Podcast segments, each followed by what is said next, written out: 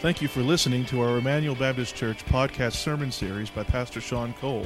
Emmanuel exists to display God's glory, declare God's gospel, and to disciple for God's Great Commission. If you have any questions about this message or would like more information about our church, you can visit our website at www.ebc-online.org. Now here's Pastor Sean. Worship, Luke chapter 7 seriously, there's more of you here today than I thought there would be. So I'm glad you're in the house of the Lord this morning to worship Him. When I was in seminary, I had a friend who was a fellow youth pastor with me. He was a little bit younger than me. He was a, a young single man. He was a godly man. And he ended up marrying a very godly woman. And so he got married, and they had a little girl a six month precious little baby girl. And he and the little girl were traveling on I 80 in Wyoming. And they got hit by a semi and killed them both on impact. And it was a really hard thing to think about a traumatic situation when a young, godly youth pastor in his 20s and a six month baby girl die in a car crash, leaving a widow behind to suffer that loss. Brings up all types of questions. It's confusing, it's perplexing, it's anguishing. You know, one of the most painful experiences to go through is the death of a child. I've told this many times before, but one of my best friends a few years ago uh, had to make the painful decision, he and his wife. Uh, their four year old boy contracted meningitis unexpectedly. They spent weeks at Children's Hospital in Denver. I went up there and, and ministered to them, and um, they had to make the hard decision to take their child off life support as a four year old little baby boy. It's a hard thing for parents to come to grips with, those life changing situations of death and suffering and anguish. And we have to ask questions. Why does a young youth pastor and his six month old daughter die in a car crash? Why does a four year old boy have to be taken off life support? Why does a young pregnant woman get hit by a drunk driver and he lives, but she dies and the baby dies? Why do these things happen? Why does a tornado come through and decimate a town causing everybody to lose everything? Why does COVID seem to strike those that are over 70, but younger people don't seem to be affected by it? Why? Well, I wish I could stand here before you today and give you the answer to these questions as to why. And let me give you the answer I don't know why. And you don't know why these things happen. But yet, we're left with what the Bible says about death, about dying. And we come to a wonderful passage of Scripture today where Jesus shows up right in the middle of crisis, right in the middle of pain, right in the middle of death and painful loss. So last week we started chapter 7, a new episode in Jesus' ministry as he's going to different villages in that area. Last week, he healed the centurion's servant. This centurion was in anguish, and Jesus showed up at just the right time from a distance, not even going into the man's house, and healed the servant. And now Luke takes us to this little village called Nain, and Jesus meets a widow who is in anguish and meets her at just the right time by raising her son from the dead. So let's read this wonderful account where Jesus raises a widow's son in Luke chapter 7, 11 through 17. Soon afterward, he went to a town called Nain, and his disciples and a great crowd went with him. As he drew near to the gate of the town, behold, a man who had died was being carried out, the only son of his mother, and she was a widow. And a considerable crowd from the town was with her. And when the Lord saw her, he had compassion on her and said to her, Do not weep. Then he came up and touched the bier, and the bearer stood still. And he said, Young man, I say to you, arise. And the dead man sat up and began to speak, and Jesus gave him to his mother. Fear seized them all, and they glorified God, saying, A great prophet has risen among us, and God has visited his people. And this report about him spread through the whole of Judea and all the surrounding country. So here's the big idea. Here's the main point, the big thrust of this passage of Scripture. It's this Jesus shows up in loving power in the midst of life's most heartbreaking moments. Jesus shows up at just the right time in loving power in the midst of life's most heartbreaking moments. So, I want us to explore this passage this morning. I want us to look at three different angles, three different aspects, and then I want to bring in some application, bring in some response, bring in some implications of this passage of Scripture for us today. And so, the first thing I want us to, to notice from this passage of Scripture is this we see, first of all, the traumatic reality of loss and death the traumatic reality of loss and death. Now, what do we find out about this woman?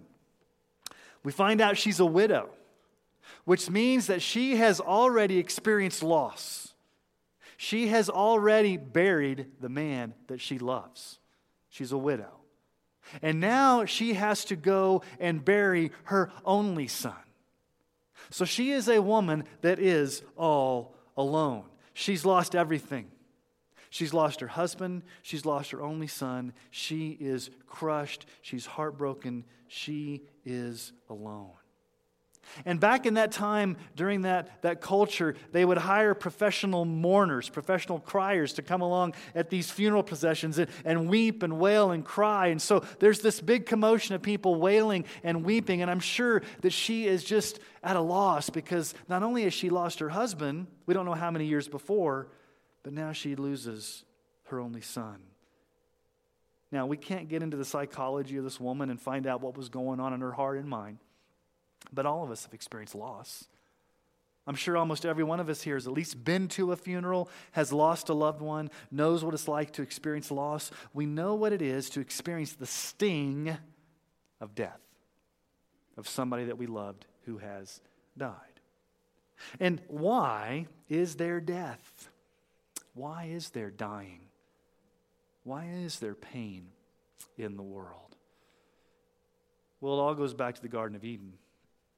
In the Garden of Eden, you know the story. God commanded Adam and Eve not to eat of the fruit of the tree of the knowledge of good and evil, and they ate it. And what did God say? In the day that you eat of it, you'll surely die. And so they did bring death into the world. Now, it wasn't immediate for Adam, physical death, it was a spiritual death, but eventually he died. And he brought death and dying and sin into the world. God basically pronounced a curse upon this whole situation in Genesis 3:19. He's talking to Adam. He says, "By the sweat of your face you shall eat bread till you return to the ground." For out of it, the ground, you were taken. For you are dust, and to dust you shall return. Adam, you're going to die. And every single person that comes after you is going to die because you brought death into the world. Paul tells us in Romans 5:12, therefore just as sin came into the world through one man and that one man is Adam, and death through sin, and so death spread. Death spread to all men because all sinned.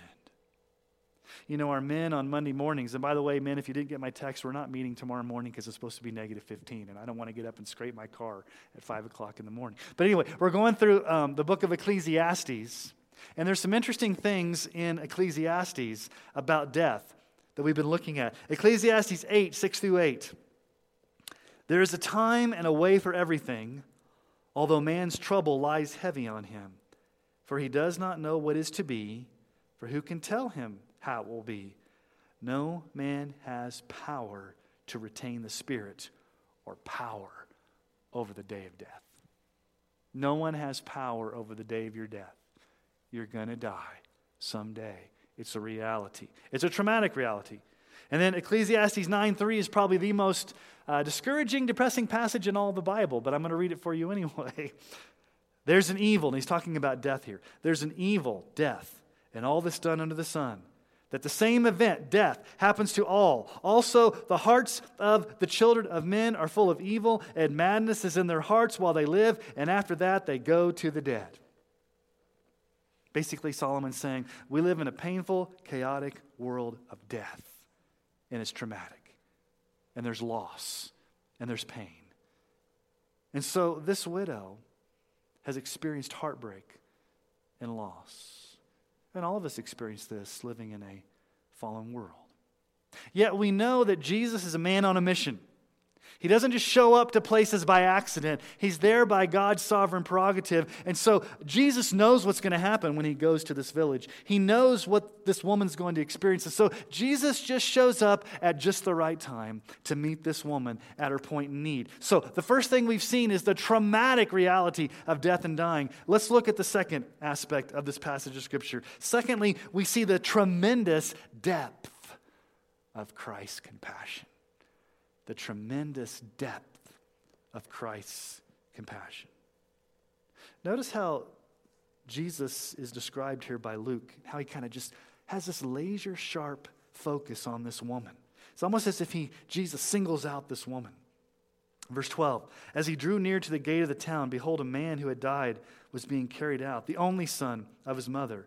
And she was a widow, and a considerable crowd from the town was with her. Verse 13 When the Lord saw her, he had compassion on her and said to her, Do not weep.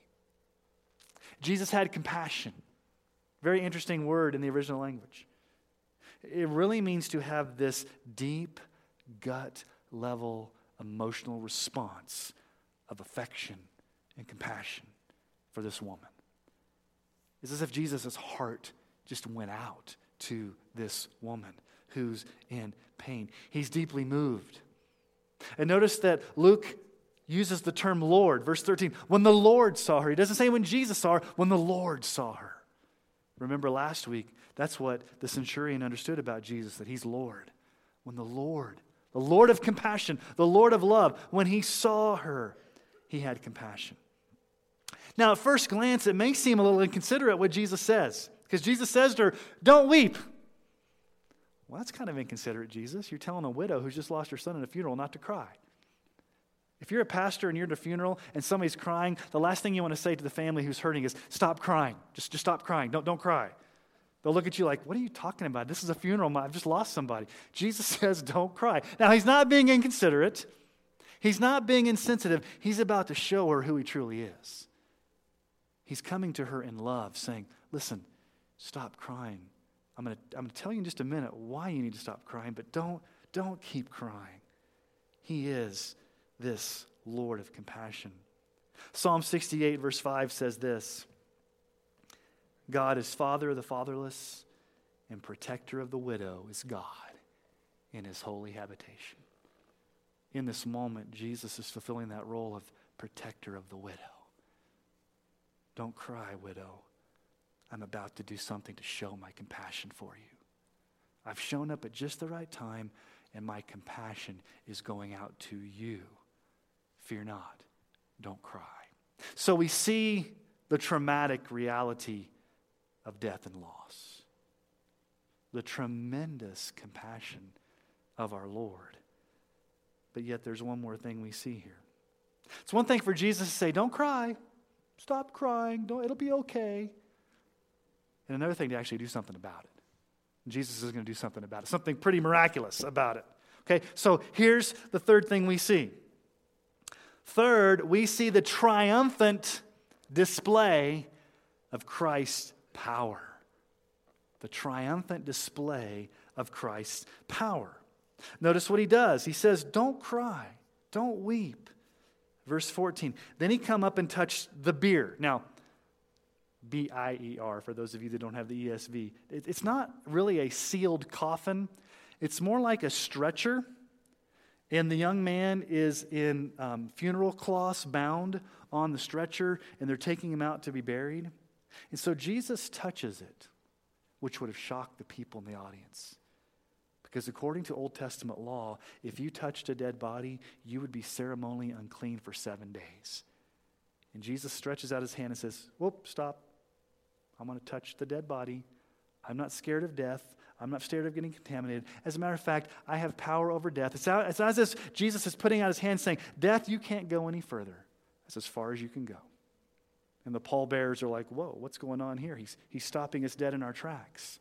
He touched the body. Death, you can't come any further. Now, what does Jesus do? Not only does he touch the dead body, which is crazy because why would somebody touch a dead body? It makes you ceremonially unclean. But then he starts to speak to the dead body. Jesus, are you crazy? He can't hear you. He's dead. Don't talk to him. What does Jesus say to the young man? Verse 15.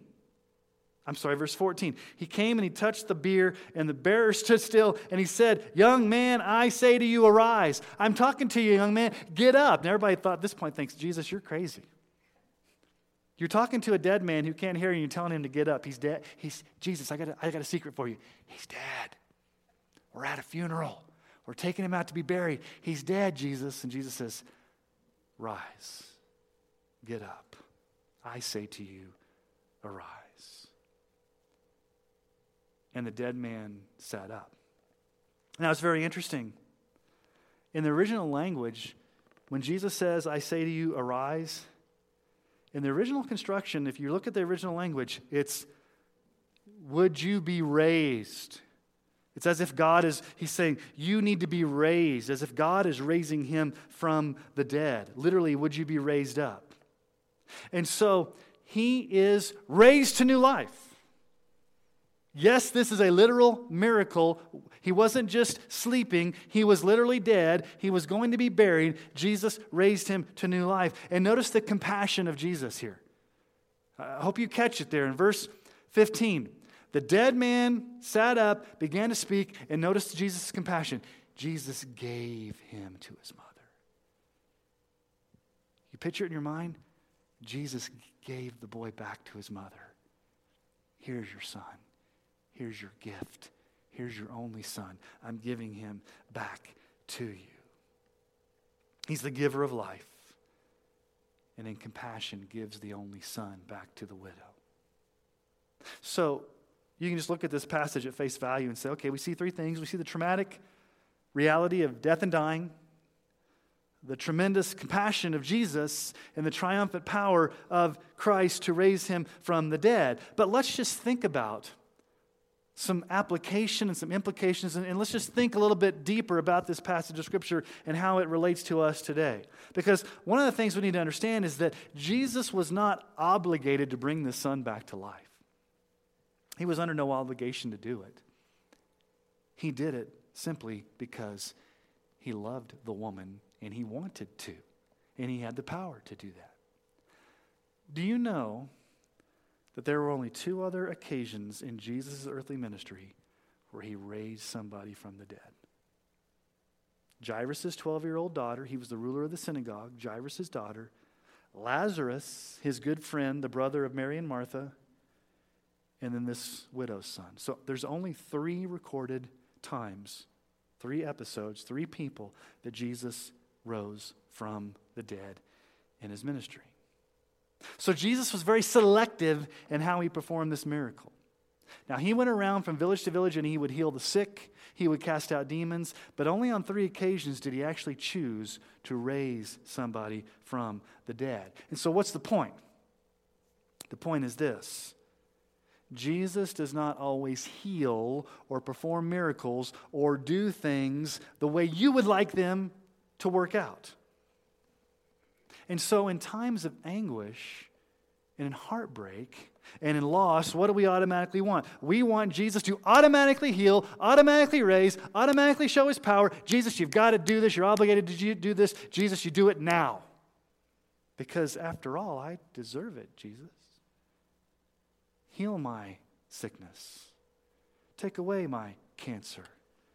Don't bring my dead child back to life, Jesus.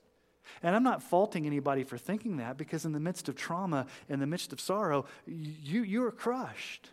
But here's what I've often found people think about when something traumatic happens to them and they think about their relationship with Christ. There's two things that people begin to question about Jesus when something bad happens to them. If something bad happens to you, there are two things you tend to question about Jesus. Here's the first thing that you tend to say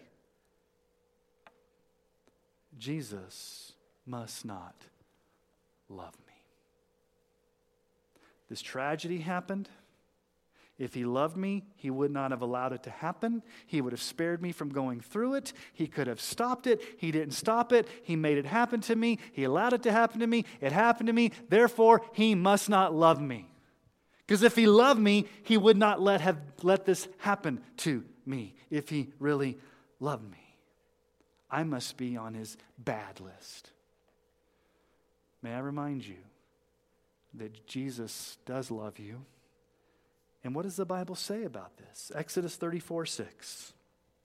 The Lord passed before him and proclaimed, The Lord, the Lord, a God merciful and gracious, slow to anger, and abounding in steadfast love and faithfulness. God is abounding in steadfast love. 1 John 4 7 through 10. Beloved, let us love one another, for love is from God, and whoever love, loves has been born of God and knows God. Anyone who does not love does not know God, because God is love. In this, the love of God was made manifest among us, that God sent his only Son into the world so that we might live through him. And this is love. Not that we've loved God, but that he loved us and sent his Son to be the propitiation for our sins. Let me just say something very loud and clear. If you ever begin to doubt God's love, look at the cross. That's where he proved his love for you. He didn't have to go there, he didn't have to die there. He loved you so much that he sent his only son to die on the cross for our sins. Why did Jesus do it? Because God is love and God loves us and God is for us. Romans 8 31 through 32. What then shall we say to these things? If God is for us, who can be against us? He who did not spare his own son, but gave him up for us all, how will he not also with him graciously give us all things? So, when traumatic things happen to us, we must never think that God somehow stopped loving us. Yes, in the midst of the struggle, Jesus loves you. But there's a second thing that we're tending to, to, to, to, faulty thinking that we tend to have. The first is, okay, if something bad happens to me, Jesus must not love me. Okay, the second thing we tend to think about is, Jesus must not be powerful enough. Because if he was powerful enough, he would have stopped it from happening. If he was powerful enough, he could just make it not happen. He, he could prevent it from happening to me. He's got the power to do that. And, and since he didn't stop it and, and it happened to me, Jesus must not be powerful. So not only does Jesus not love me, he must not be powerful enough. And again, that's very faulty thinking. What does the Bible say about God's power? Job 42 2. I know that you can do all things, and no purpose of yours can be thwarted. Psalm 135, verse 6 Whatever the Lord pleases, he does, in heaven and on earth, in the seas and all the deep. And when Jesus calmed the storm in Matthew 8 27, the men marveled, saying, What sort of man is this that even winds and seas obey him? The Bible teaches that Christ loves you, and the Bible teaches that Christ is powerful enough. But here's the problem when we experience pain and loss, we don't see Christ's love or power in the midst of that. Do you know that Christ's love and Christ's power can show up in the midst of trauma, in the midst of pain and loss? Listen to Isaiah 43, 1 through 3. But now, thus says the Lord who created you O Jacob, he who formed you, O Israel. Fear not, for I have redeemed you. I've called you by name. You're mine. When, not if, when You pass through the waters, I will be with you. And through the rivers, they shall not overwhelm you. When, not if, when you walk through fire, you shall not be burned, and the flame shall not consume you. For I am the Lord your God, the Holy One of Israel, your Savior. I've said this many times, I'll say it again. God may not necessarily take you out of trouble, but He will always promise His presence right through the trouble. He never promises to take you out of it, but He'll be with you right there through it. He will not abandon you, He will be there because Jesus is compassionate and Jesus is powerful. His presence and His comfort show up at just the right time. This woman needed Jesus at just the right time. He showed up in power, he showed up in compassion, he showed up in comfort. 2 Corinthians 1 3 through 5. Blessed be the God and Father of our Lord Jesus Christ, the Father of mercies and the God of all comfort, who comforts us in all our affliction, so that we may be able to comfort those who are in any affliction with the comfort with which we ourselves are comforted by God. For we share abundantly in Christ's suffering, so through Christ we share abundantly in comfort too. Now, look at verse 16. Let's get back to the text. How do they respond to the miracle? Fear seized them all, and they glorified God, saying, A great prophet has arisen among us, and God has visited his people. Fear seized them all. They were amazed. It was wonderful. It was glorious. If you saw somebody raised from the dead, you'd be, in, you'd be amazed. And they were glorifying God. They're experiencing the joy of the Lord. They're praising God. And so let's just ask a question How do we respond when God does something miraculous, when God does something powerful, when God comes through in the clutch, when God blesses us? Woo, we're awesome. Or He's awesome. Not we're awesome. He's awesome. Yeah, we think we're awesome. He's awesome. We praise Him. We glorify Him. We stand in amazement of Him when things go right. But let me ask you another question What happens if things don't go the way you want them to go? What happens if there is a death? There is a loss. There is a sickness. There is a pain. There is a trauma. Do you still glorify God in that? Do you still praise Him in the midst of that?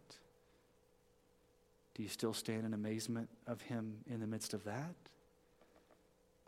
Ecclesiastes 7:14 in the day of prosperity, when things are going great, be joyful. It's easy to be joyful in the day of prosperity. In the day of adversity, in the day of adversity, when things are going bad, consider God has made the one as well as the other so that man may not find out anything that will be after him. It's fairly easy to praise God and be joyful when things go the way you want them. When He blesses, when He heals, when He shows up in power and He does things the way you want Him to. Praise the Lord. But when things don't go the way you want them to go, in the day of adversity, in the day of affliction, in the day of anguish, God has ordained for you to go through that as well. Do you praise Him? Do you stand in awe of Him? Do you worship Him? Think about Job. You know the story of Job. The Lord allowed Satan to pretty much take everything away from Job. And how does Job respond? In Job 1 20 through 22. Then Job arose and tore his robe and shaved his head and fell on the ground and worshiped.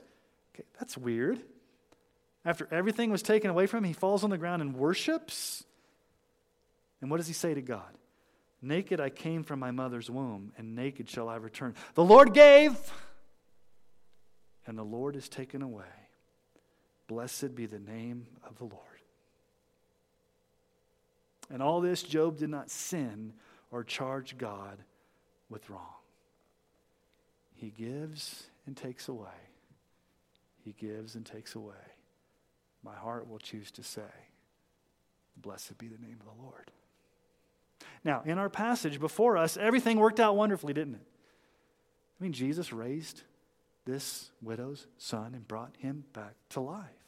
It's a wonderful display of Christ's compassion, his power. It's a wonderful story, a wonderful account.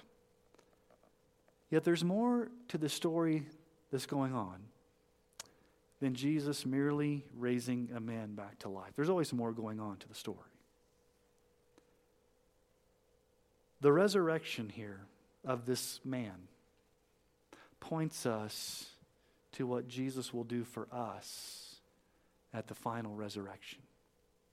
On that final day, when Jesus comes back in power and glory, when we will be resurrected to new life, we'll receive our new bodies, we'll live forever with our glorified bodies in the new heavens and the new earth. Now, I want you to think about this. Have you ever thought about this before? Those three people that Jesus raised from the dead Jairus' 12 year old daughter, Lazarus, and this man right here. They all came back to life from the dead, but they came back with the original body they had before they died.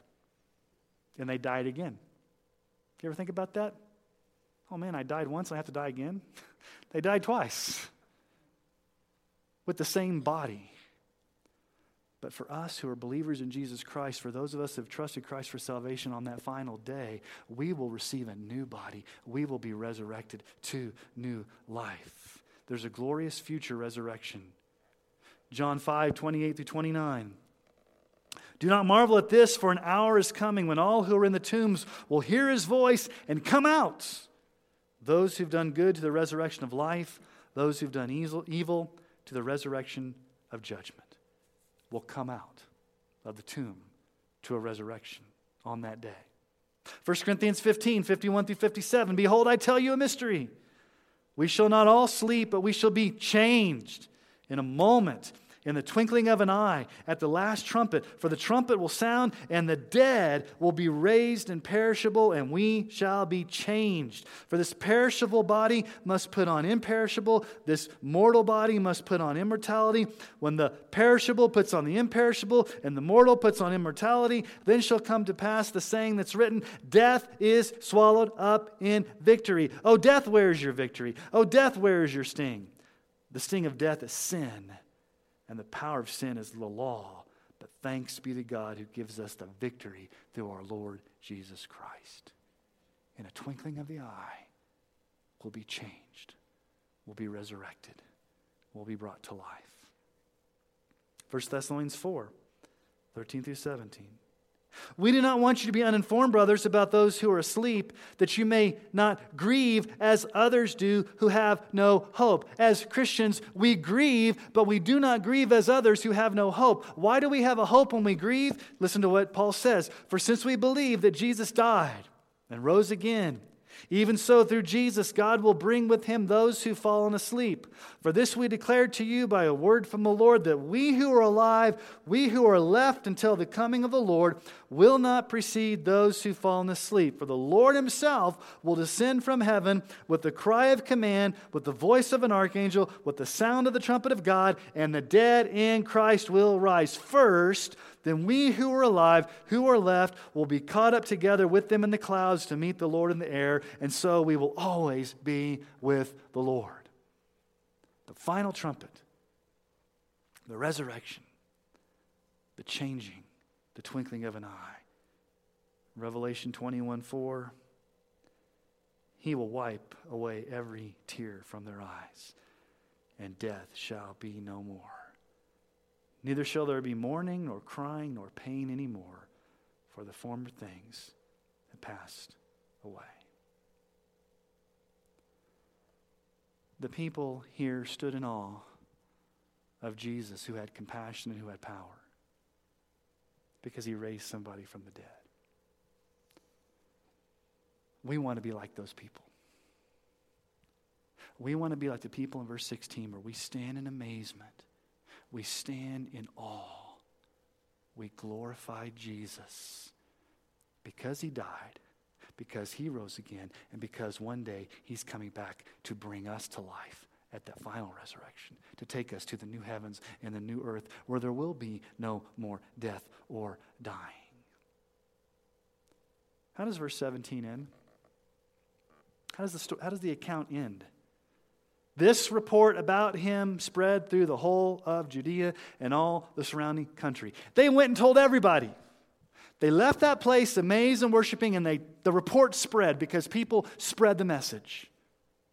They didn't keep it to themselves. They went out and said, Let me tell you about a man that raised somebody to, to life. You're not going to believe this Jesus who has compassion, who has power, who showed up at just the right moment in this woman's life. Are we those who suffer well for the glory of Christ? Do we suffer well for the glory of Christ? Are we those who share the hope of Christ to the hopeless, like they did in verse 17 when the report went out? Are we those that, that share it everywhere so the report goes out? Would it be said of us as a people that we, like in verse 16, fear seized them and they glorified God? Would the glory of God be the chief preoccupation of our hearts, of our lives. That we live to glorify God and we live to make Jesus known to everyone that they can have hope in Him because He has compassion, He has power, He rose from the dead, and one day all who believe in Him will be raised to new life as well. Let's rest securely in the truth that Jesus shows up at just the right moment. Just the right moment in loving compassion in the midst of life's most painful, heartbreaking circumstances. Never doubt, hear me, never doubt Jesus' love for you. And never doubt Jesus' power in you stand in awe like they did of this great Savior and glorify God, saying, God has visited his people today. God has visited his people today because Jesus has compassion, Jesus has power, and he's willing, ready, able, powerful enough to show that to you today to anybody that would come to him in repentance and faith and give their lives to Jesus. So let me ask you to bow your heads. And let's go before this Savior who is compassionate, who is powerful. And maybe you're here this morning and you're going through a tough time. Or maybe you've just recently dealt with a traumatic experience, or maybe you've lost somebody. And you just need to hear the words today from Jesus that He has compassion upon you. He's powerful to get you through it. He loves you. He's powerful. He'll never let you go. Would you spend some time just praying to Him, thanking Him, asking Him, seeking Him? Whatever you need to do with Jesus this morning, spend time with the Savior.